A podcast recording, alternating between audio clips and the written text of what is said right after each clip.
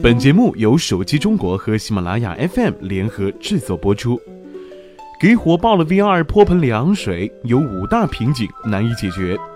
二零一六年被很多人称为是虚拟现实元年，年初的 CES 和 MWC 两大展会也成为了 VR 的主场，HTC Vive、Oculus Rift、三星 Gear VR 等频繁登上各大科技媒体头条，仿佛世界呢已经进入了 VR 时代。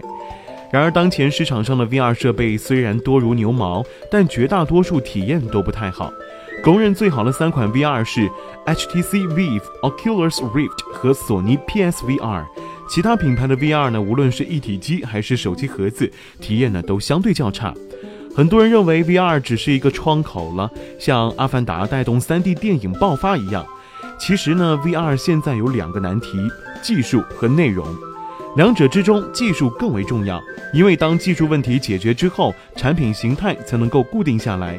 成熟的产品形态产生的是最佳的用户体验标准，从而吸引大量内容。笔者就以两款产品为例，谈谈 VR 的技术瓶颈。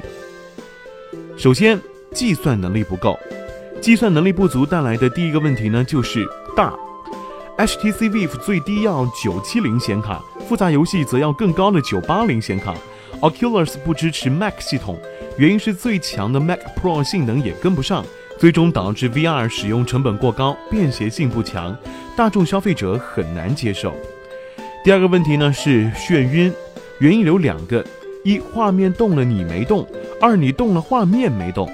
前者是人的原因，后者是由硬件导致的。想要画面跟上人的节奏呢？帧率至少九十，也就是一秒钟处理九十张画面，延迟控制在二十 ms 以内。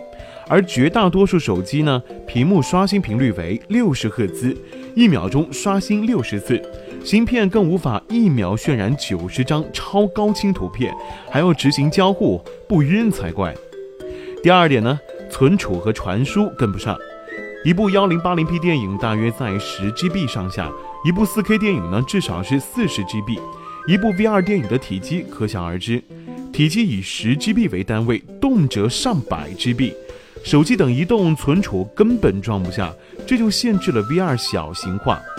HTC Vive 和 Oculus Rift 都背着一根很粗的数据传输线，严重影响使用体验。为什么不用个无线传输呢？因为技术还不达标，现在还没有无线传输协议能够满足 VR 超高清和低延迟的要求。第三点，知觉捕捉难题。VR 打造的是沉浸式体验，必须要捕捉人的知觉，才能够实现真实的互动。通俗点讲呢，能体感操作才是真正的 VR。有空间定位、体感操控、手势识别、眼球追踪、语音操控、动作捕捉等才是 VR 的完全体。目前最先进的 HTC Vive 呢，只能做到空间定位和动作捕捉，更别奢谈手势识别和眼球追踪了。拿眼球追踪来说吧，基本原理呢是将一束光打到眼球上，通过瞳孔和角膜反射光来追踪视线。但是有几个问题，首先不能戴眼镜。因为每个眼镜的度数、散光不同，折射率也无法确定。第二点呢，人眼球参数不同，工程师无法对其进行精准建模。目前将眼球追踪应用到 VR 当中，只能识别出视线的大致范围，无法精准定位。第四，实时三维建模。VR 内容建设也面临着很多技术难题，因为没有成功的范例告诉开发者 VR 电影应该怎么拍，VR 游戏场景如何制作，一切都需要时间摸索。VR 电影的制作呢，没有成熟的设备，且成本高的不可想象，工业化的好莱坞呢也难以承受。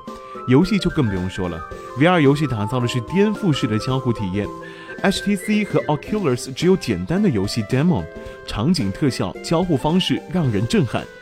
不过，并没有人能够明确地指出 VR 游戏应该是什么样子的。VR 游戏的场景交互、用户行为都需要摸索，游戏巨头也得一步一步走。第五，供应链不成熟。现阶段 VR 还没有成熟的供应链，其完成体需要加速度感应器、陀螺仪、激光雷达、光学摄像头、深度摄像头、惯性传感器等等。现实呢，这些传感器没有统一的标准。出品了各种视角不一、兼容不一的产品，但是呢，可以坚信的是，VR 必然会普及。现在只是打开了 VR 的技术开关，距离成熟呢还有一段时间。就像扎克伯格说的，不清楚虚拟现实多长时间才能够大规模的普及，可能是五年，也可能是十年，甚至是十年或者二十年，至少需要十年。让我们一起期待 VR 技术的成熟发展。